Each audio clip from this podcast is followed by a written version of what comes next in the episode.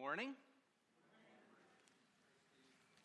My name is Stephen Salvis, and it is my privilege to uh, serve on the elder team and to preach this morning. I am continuing my uh, series. We are in week number 10 in a series through the first six chapters of First Corinthians. It's a series that I've entitled uh, The Christ Centered Church, a plea for unity. I was saved when I was nine years old uh, by God's wonderful grace. Uh, at Landover Hills Baptist Church, Pastor Carmen Hartsfield was my pastor. I've mentioned him uh, before. He is a giant of a man to me. Um, I was having lunch with him a little over a year ago. And we got to talking about uh, uh, preaching. And he said when he was in seminary, he's in his 80s now, and he's a retired Southern Baptist pastor. Uh, when he was in seminary, um, professors taught four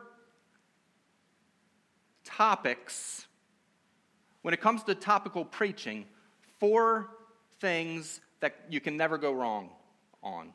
The four S's, the four S's of preaching. Okay? Sin, salvation, sanctification, and second coming. Those four, you will never go wrong. But then he said this We've lost one of the S's. Pastors are afraid to preach about sin because they don't want to offend anyone in the church. We're talking about sin today. Uh, and if you remember at the end of uh, last week. Um, I forewarned you. I want to do this again. Some of you may be new, uh, some of you may have missed last week. If you have young children uh, here today, uh, the topic of discussion is sexual sin and incest. It will be respectful, uh, it will be biblical. There'll be no uh, jokes about this. This isn't funny. There'll be no opinion either. It's very serious. But if you do not believe your little ones who've remained in the room are not ready for this, there is children's church, there's a nursery, uh, there are places they can go. And I encourage you as parents to consider that uh, because uh, we're really going to go deep today. Uh, and I've really been praying over this. I've wrestled over this message, as a matter of fact. So uh, you may do that now. And as you do, others of you, please turn in your Bibles to 1 Corinthians chapter 5. 1 Corinthians chapter 5. It's on page 954 in the uh, Bible in front of you. If you would like to use that, page 954. 1 Corinthians chapter 5.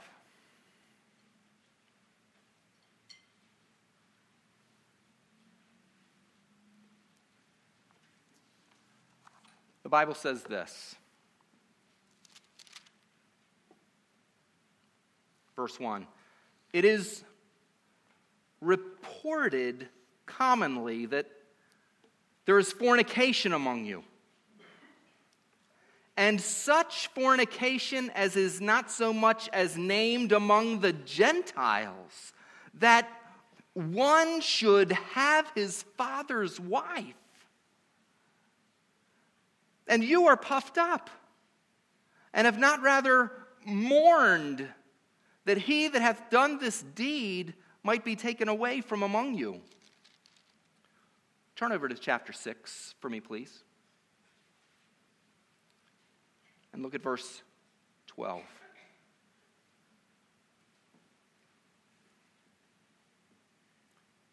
All things are lawful unto me, but all things are not expedient. All things are lawful for me, but I will not be brought under the power of any. Meats for the belly, and the belly for meats, for God shall destroy both it and them. Now, the body is not for fornication, but for the Lord, and the Lord for the body.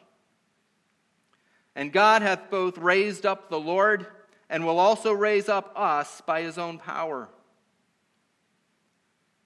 Know ye not that your bodies are the members of Christ? Shall I then take the members of Christ and make them the members of an harlot? God forbid. What? Know ye not that he which is joined to an harlot is one body? For two, saith he, shall be one flesh. But he that is joined unto the Lord is one spirit. Flee fornication. Every sin that a man doeth is without the body. But he that committeth fornication sinneth against his own body. What? Know ye not that your body is the temple of the Holy Ghost, which is in you, which you have of God, and you are not your own? For you are, bar- for you are bought with a price. Therefore, glorify God in your body and in your spirit, which are God's. Would you bow your heads with me, please?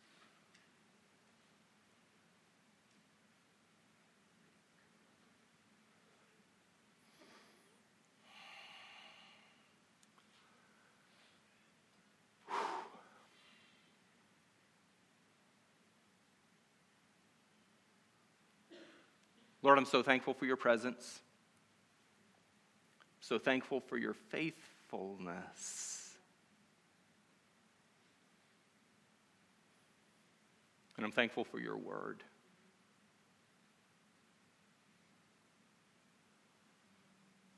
Flood this place with your Holy Spirit, dear God, please.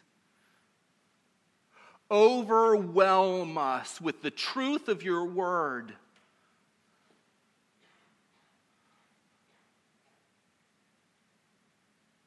This is a serious topic.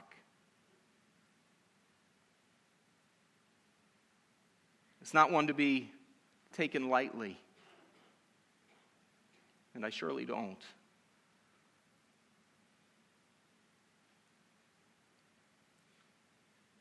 At the end of chapter 4, Paul said, Which do you prefer?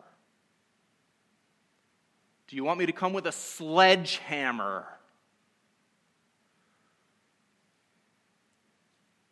Or in a spirit of humility?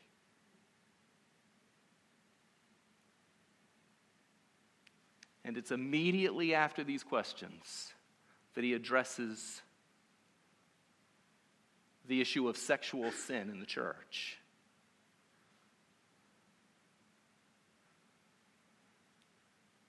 Lord, I come in humility this morning and in deep love for your people. And I pray that you will bless this time and speak to our hearts. May we glorify you with our bodies. In Jesus' name, amen.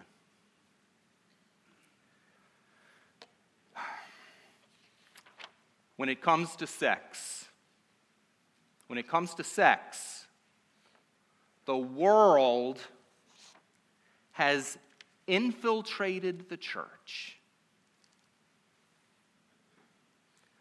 rather than the church influencing the world and the world's thinking about matters like purity and modesty and what is sin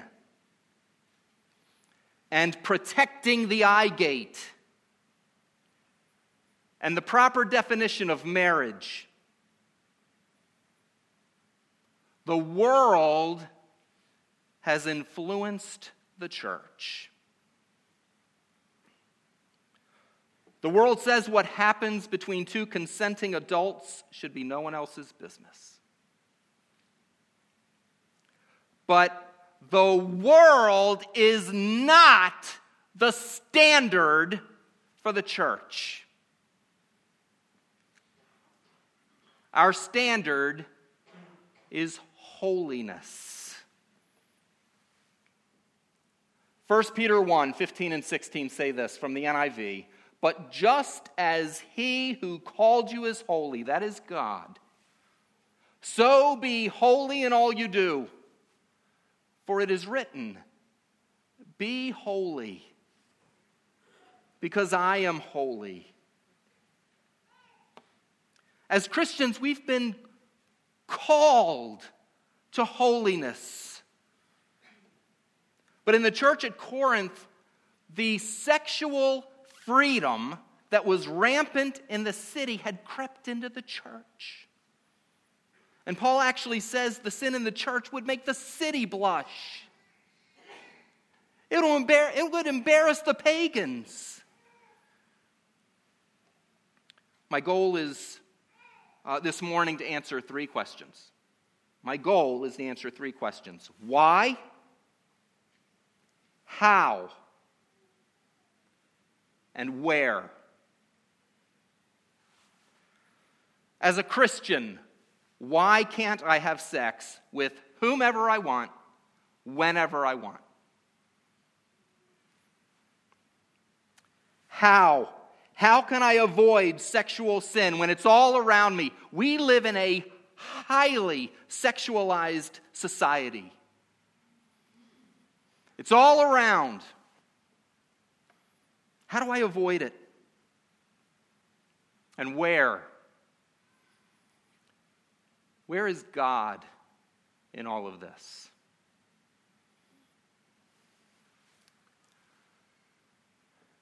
If you're here for the first time, thank you for being here. The Lord has orchestrated your coming today. I don't know why, but I welcome you here. This is the type of message you're going to receive at Grace Church. Maybe not on the subject matter, but we're digging deep into the Word this morning. Understand that I'm addressing the Christian here. If you profess Jesus Christ as your Lord and Savior, then this message is for you.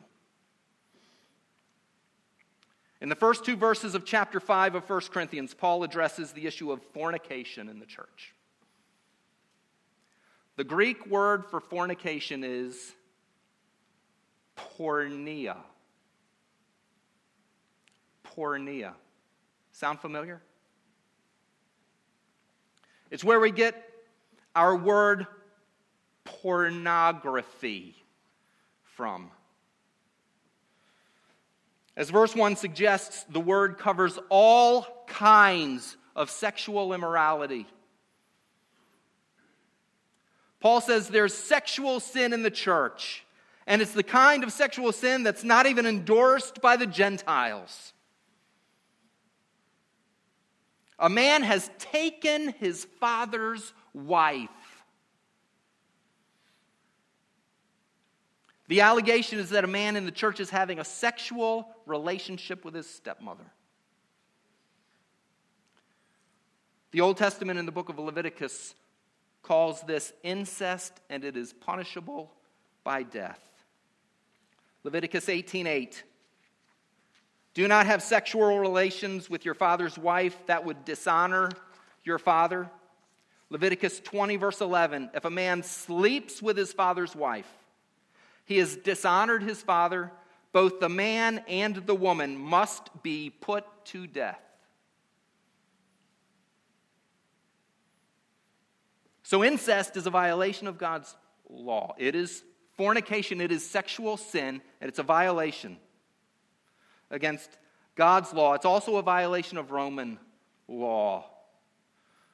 That's what verse 1 means when Paul says it's not so much as named outside of the church.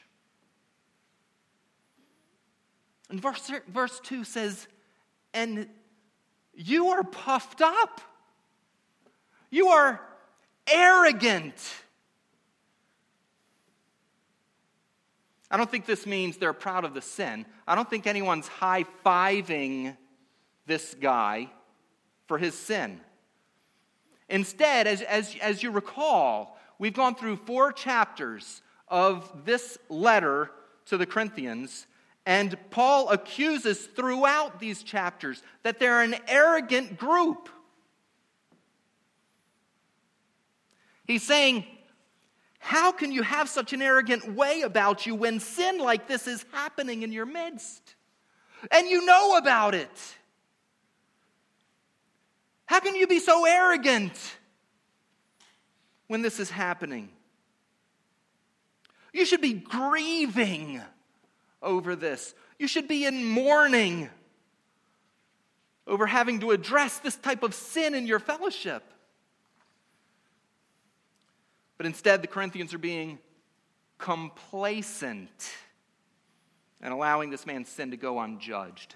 Next week, we'll talk about uh, how Paul addresses church discipline in regard to this sin. But for now, because I want, I'm doing this on purpose. Turn the page, we're going to chapter 6. I, I wanted all this to be in one week. I didn't want to have to preach incest, and then at the end of chapter 6, hit sexual sin again. So it's, we're hitting it all in one message.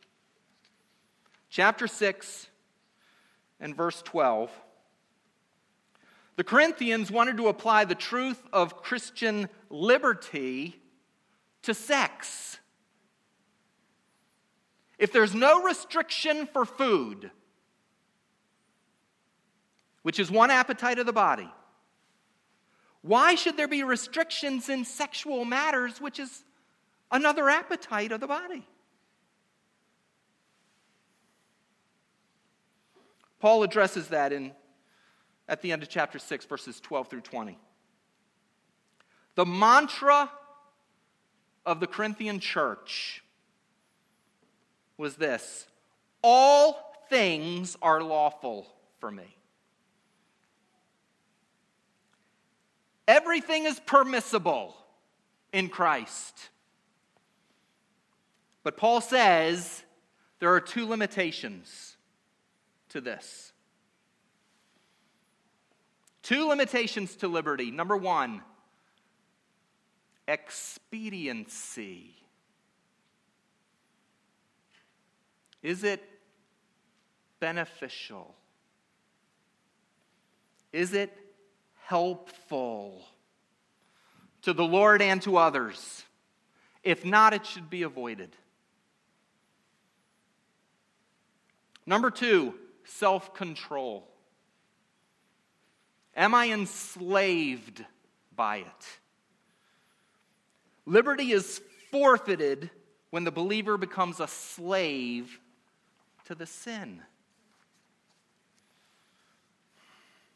Galatians 5:13 says this, "You are called to be free.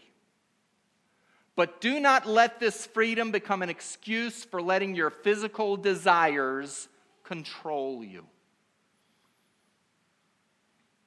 Another mantra of the Corinthian church is found in verse 13 meats for the belly, and the belly for meats. Or food was created for the stomach. And stomach and the stomach was created for food. So enjoy your food. They're both going to be destroyed anyway, Paul says. But the same equation does not work between the body and fornication or sexual immorality. Food for the stomach, the stomach for food. Yes, that's fine. Enjoy. The body for sexual pleasure and the sexual and sexual pleasure for the body, no matter the context. No. Instead, the body for the Lord and the Lord for the body. This should be the Christian's mantra. This should be our slogan. If this is our slogan, then sexual sin is never a consideration, and we have victory. By the way, the body here is not just the physical body you see before you. You're, no, you're so much more than an image in a mirror.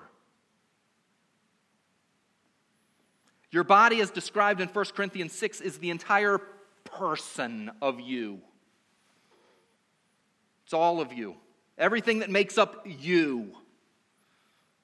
That's what Paul is talking about here. The stomach has a temporal use and will one day be destroyed.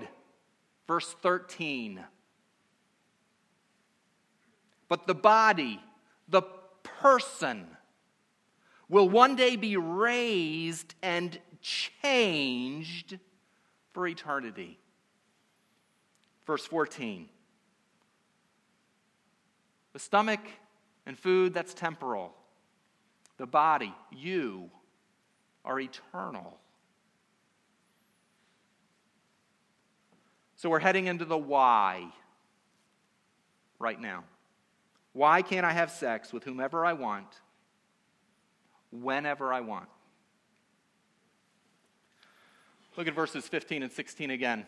I have them written up here. Know ye not that your bodies are the members of Christ? Shall I then take the members of Christ and make them the members of an harlot? God forbid. What?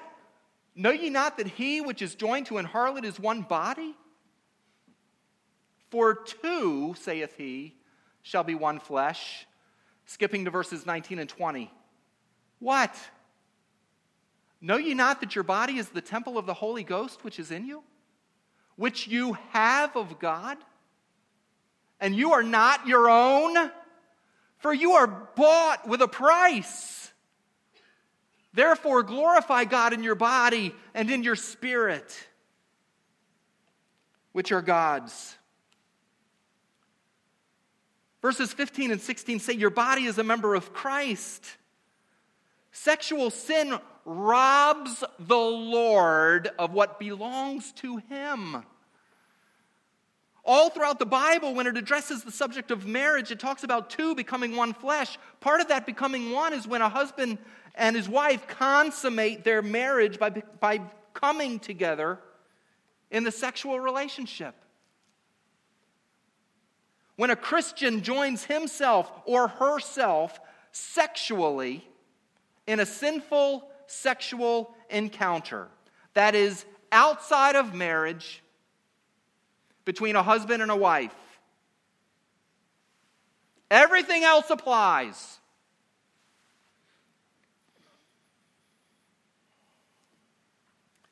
When a Christian joins himself or herself sexually in a sinful sexual encounter, they are joining Christ sexually to the sin. Should this happen, God forbid, Paul writes, May this never be. The Christian cannot act without affecting Christ.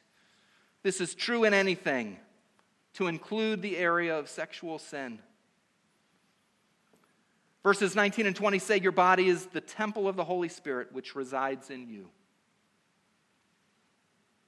As a Christian, you have been purchased by the shed blood of Jesus Christ.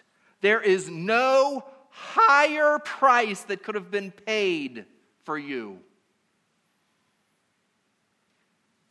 So you are no longer your own as a Christian. Therefore, your body is not yours to give away. Your body is not yours to give away as a Christian. That's the answer to why. You've been bought with a price.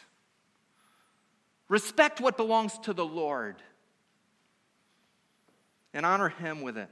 By the way, the same answer applies to husbands and wives in a different way. Look at these words from chapter 7. Took some liberty to extend our study. Let the husband render unto his wife due benevolence. I think in the NIV it says, uh, let the husband perform his marital, marital duty to his wife. It's talking about the sexual relation. Fulfill your wife sexually, husband. You have a responsibility to do it. King James terms that due benevolence. And likewise, also the wife unto her husband.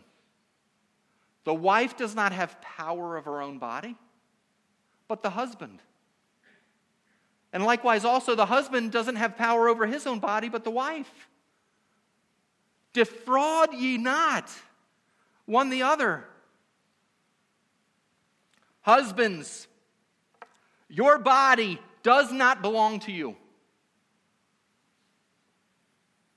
It belongs to your wife. So it's not yours to give away to anyone else.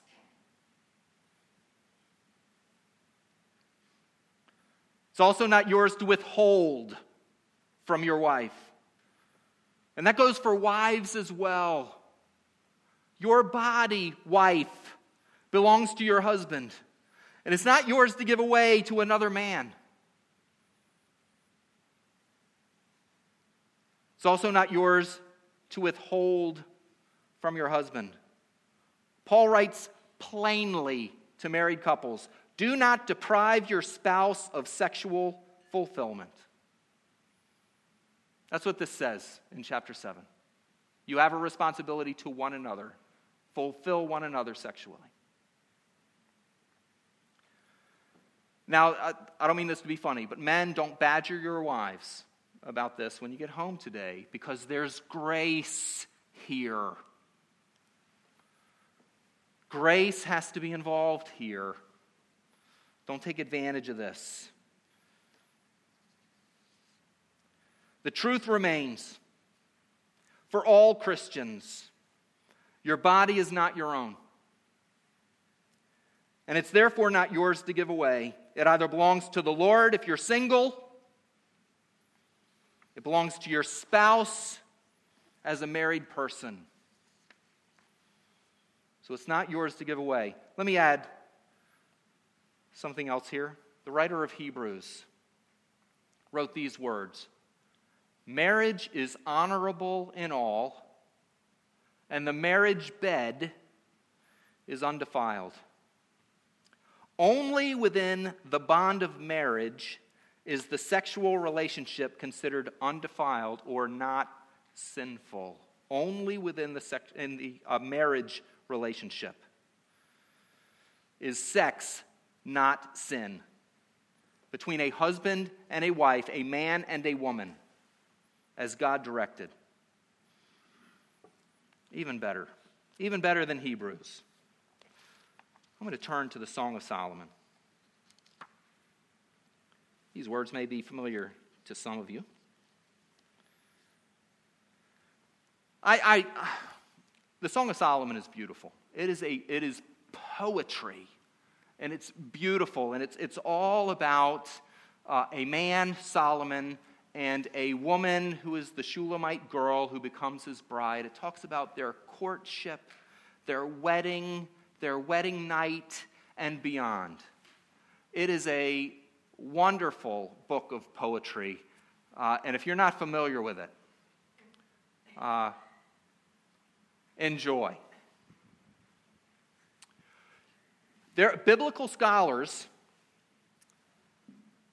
debate what I'm going to share right now. I think I'm right.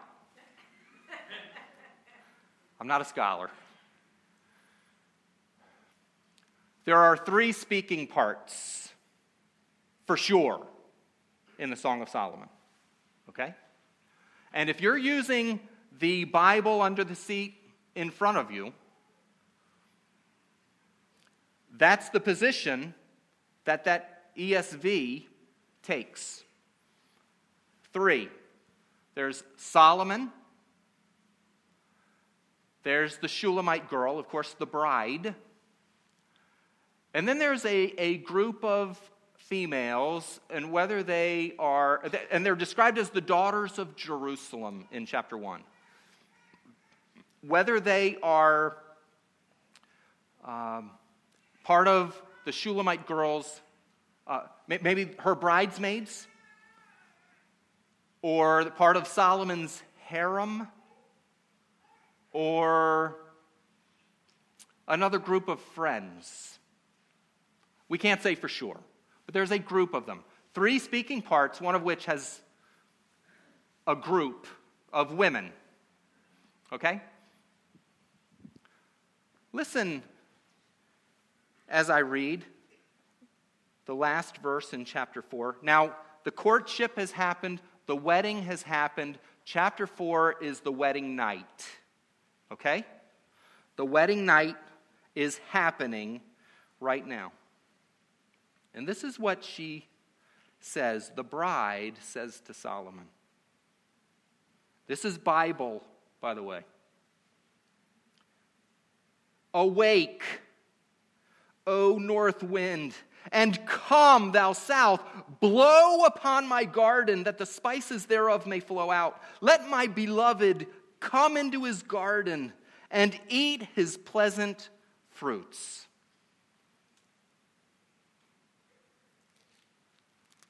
This is their wedding night, and she's saying, Let's go. All right? I'm ready. We're married. It's time. Right? You got that. Chapter 5, verse 1. I am come into my garden. This is Solomon speaking. I am come into my garden, my sister, that's a term of endearment, my spouse. I have gathered my myrrh with my spice. I have eaten my honeycomb with my honey. I have drunk my wine with my milk.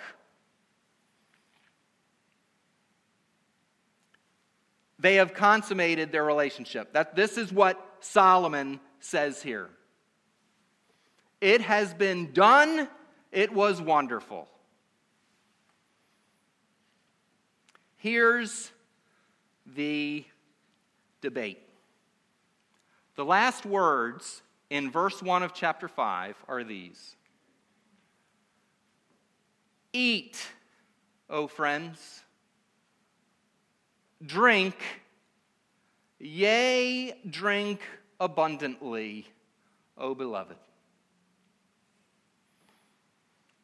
And in that ESV that you may be holding if you're using the Bible in front of you, it attributes those words to this group of women, the daughters of Jerusalem, which, I, I, and I can't remember, it might use the word others or friends or something like that.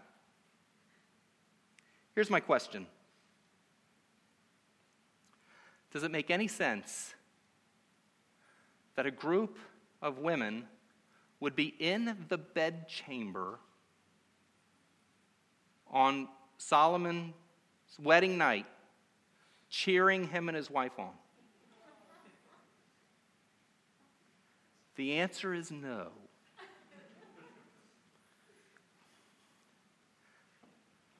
My perspective, many others, Charles Ryrie, whom I respect deeply, many others, these are the words of the Lord right here.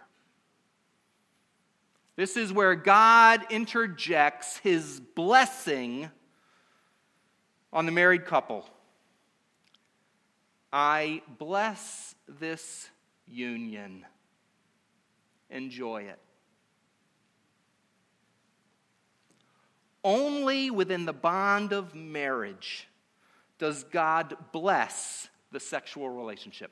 Only within the bond of marriage between one man and one woman does God bless the sexual relationship. And it happens here in the Song of Solomon, and it happens elsewhere. And suddenly I've just lost my spot. Pardon me for a moment. Here we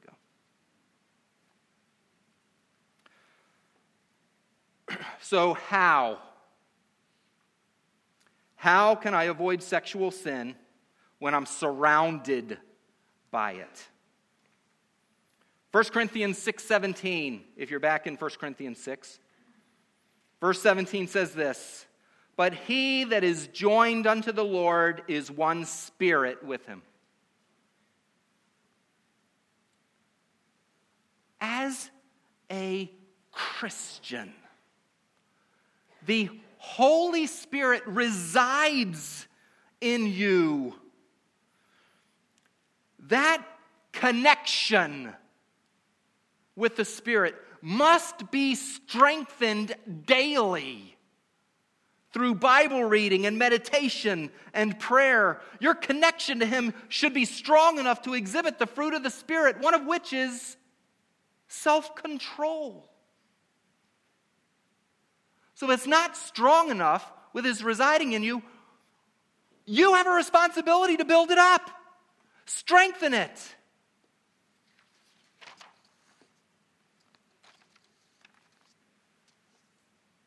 Sexual sin has a grip on people.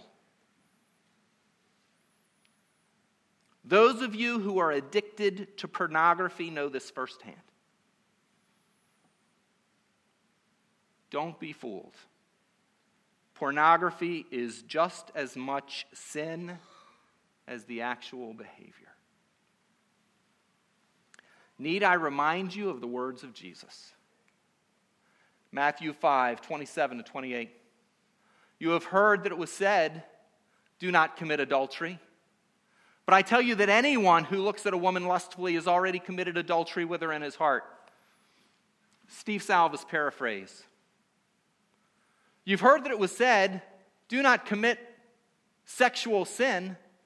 But I tell you that anyone who looks at computer pornography and the only reason they would do that is to lust after the image, has already committed sexual sin with her in his heart. Oh, look what Job said.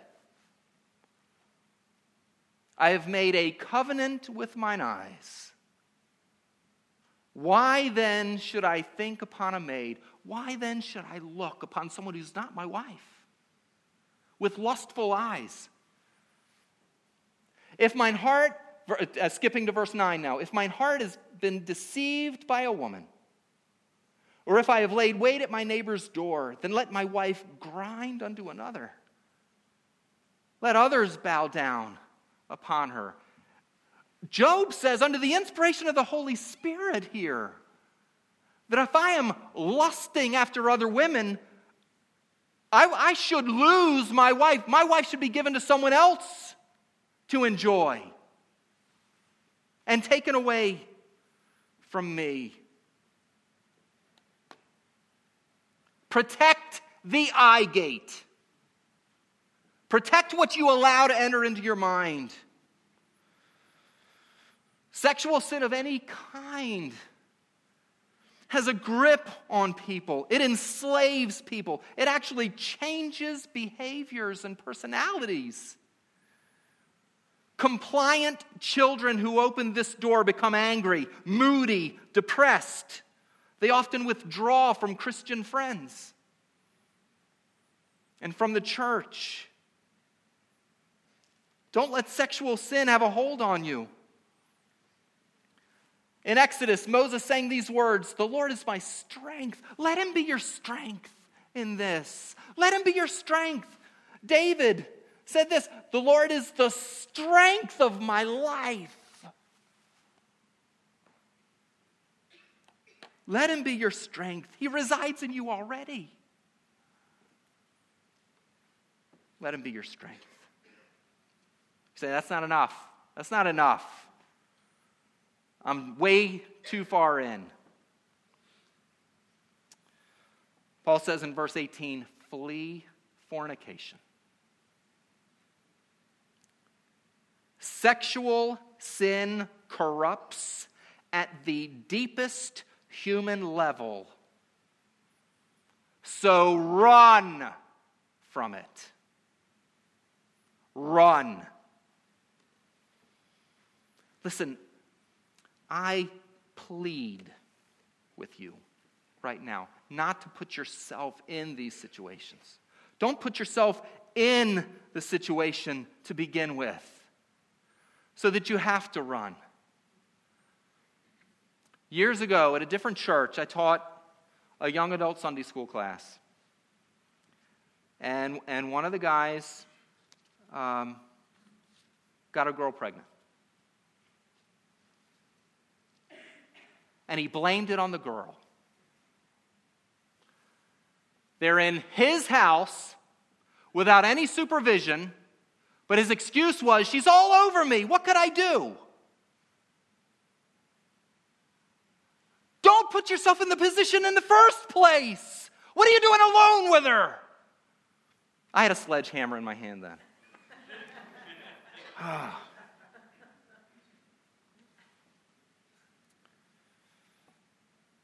Blaming the girl for pregnancy is like blaming the computer for making you look at pornography. Don't put yourself in these situations. Avoid the possibility of sexual temptation. But if you take every precaution, every precaution is taken, and still you find yourself in a bad situation, Paul literally says, Be a Joseph and flee. When Joseph was seduced by Potiphar's wife in Genesis 39, he literally fled, he ran. And that's the idea that Paul has in mind in verse 18. Get out of there. Just get out.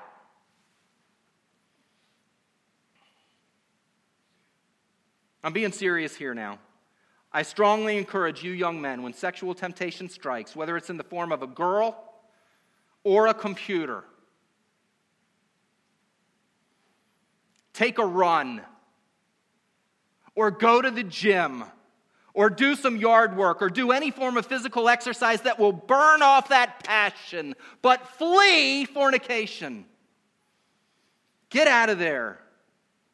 How can I avoid sexual sin? The how. Strengthen your connection with the Lord. Number one. Flee, literally, head in the other direction. Number two. And number three, 1 Corinthians 7 again. Look at verses, verse 2 and then verses 8 and 9.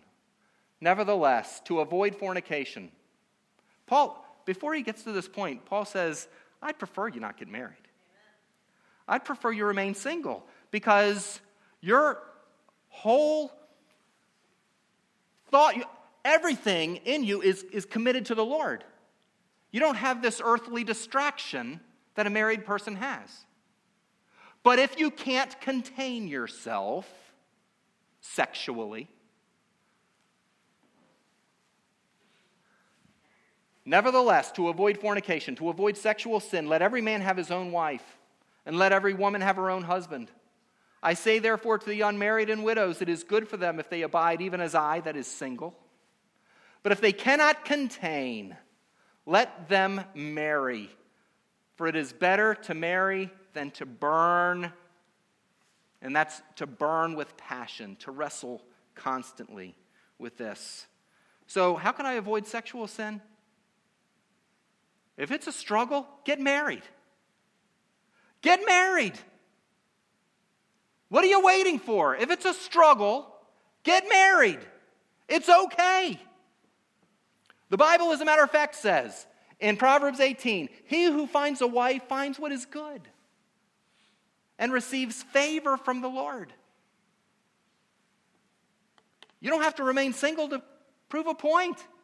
If it's a struggle, get married. It's that easy. We're getting late. I apologize. But I'm going to finish. Where is God in all of this? Where is God in all of this? He's where He's always been. In the same chapter where the writer of Hebrews said marriage is honorable in all, he writes these words in the next verse For he that is God has said, I will never leave thee nor forsake thee. If you are truly a Christian but struggling with sexual sin of any kind, God has not left you. And He won't leave you. If you're truly a Christian, now I could go into the willful carnal and the debate about flaunting sin. I'm not doing that. But just because God hasn't left you and will not leave you doesn't mean that you have a license to continue in sin. As a matter of fact, it should strengthen your resolve to honor Him and to glorify Him with your body. The last verse in chapter 6 says, Therefore, honor God, glorify God with your body. Look, there may need to be some confession here today. There may need to be some forgiveness here today. I mentioned Landover Hills Baptist Church. Um, there was a girl in my youth group, uh, there, was a girl in the youth group uh, who I was older. Uh, her sister was in the youth group when I was in, but once I was out, I was in college. Uh, her sister came up and into the youth group, and she uh, got pregnant. And um, her dad was a deacon in the church. The family was devastated and mortified. I will never forget one Sunday evening, soon after everybody started to know. At the end of the message, she walked forward. It was a red carpeted aisle and met the pastor with her parents and turned and confessed her sin to the church. Public sin. Everyone was going to know. No one ever would have known, but she got pregnant. Public sin. Public confession. Private sin. Private confession. Can I tell you, the response of the church was incredible. There were hugs and tears and prayers. It, it was, that girl thrived through her pregnancy and honored the Lord. 30 years later, she's married to a pastor who is the dad of that child, who months later came up himself and confessed his sin before the church. It was amazing. Maybe that needs to happen here. I'm not doing an altar call, I'm not asking for that, but maybe that needs to happen here. Maybe there needs to be confession and forgiveness and reconciliation with the Lord.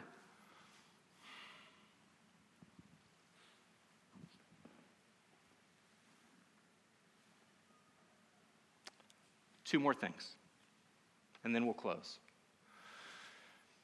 This Saturday, at our Father's house, I apologize, I don't have the, uh, the address up here. I apologize for that. But this Saturday from 9 a.m. to 4 p.m., if you are interested, if you are interested, Trey and Melody Lavorne will be at the church giving their testimony. Restoring Sexual Integrity is the title of the day. Trey was addicted to sexual sin and sinned against his wife deeply, and they ended up divorced. Years later, through confession of sin and God's grace and victory in his life, they remarried. And they now go to churches telling their story. If you're interested, if you need the address, please see me. I'll find it. I apologize, it's not up here. This Saturday, 9 to 4. And lastly, the weekend to remember is November 9 to 11. This is for married couples, it's also for engaged couples. The sexual relationship is covered at this weekend event. They do it very tastefully, it's very well done. Uh, the uh, group name you can sign up for is Grace Waldorf. Grace Waldorf, you get $100 off admission. It's November 9 through 11. I invite you to come. I'll be there with my wife, Dennis and Kathy, and others in the church will be there. I invite you to come.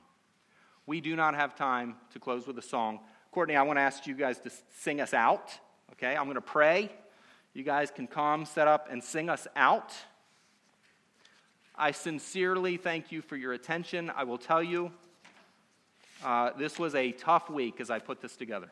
This was a tough week for me. So thank you for your attention and your grace. Let's bow our heads and pray, and then you're dismissed.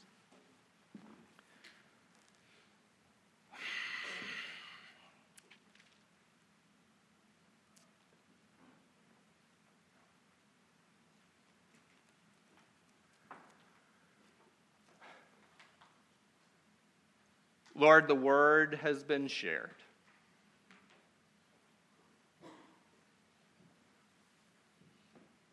Do with it what you will, please. But I know your will is that we honor you with holy lives. And that we avoid any kind of sexual sin. May our hearts receive the message and may you be pleased. In Jesus' name, amen. If you would like prayer, you're welcome to come forward. Have a great day. Thank you.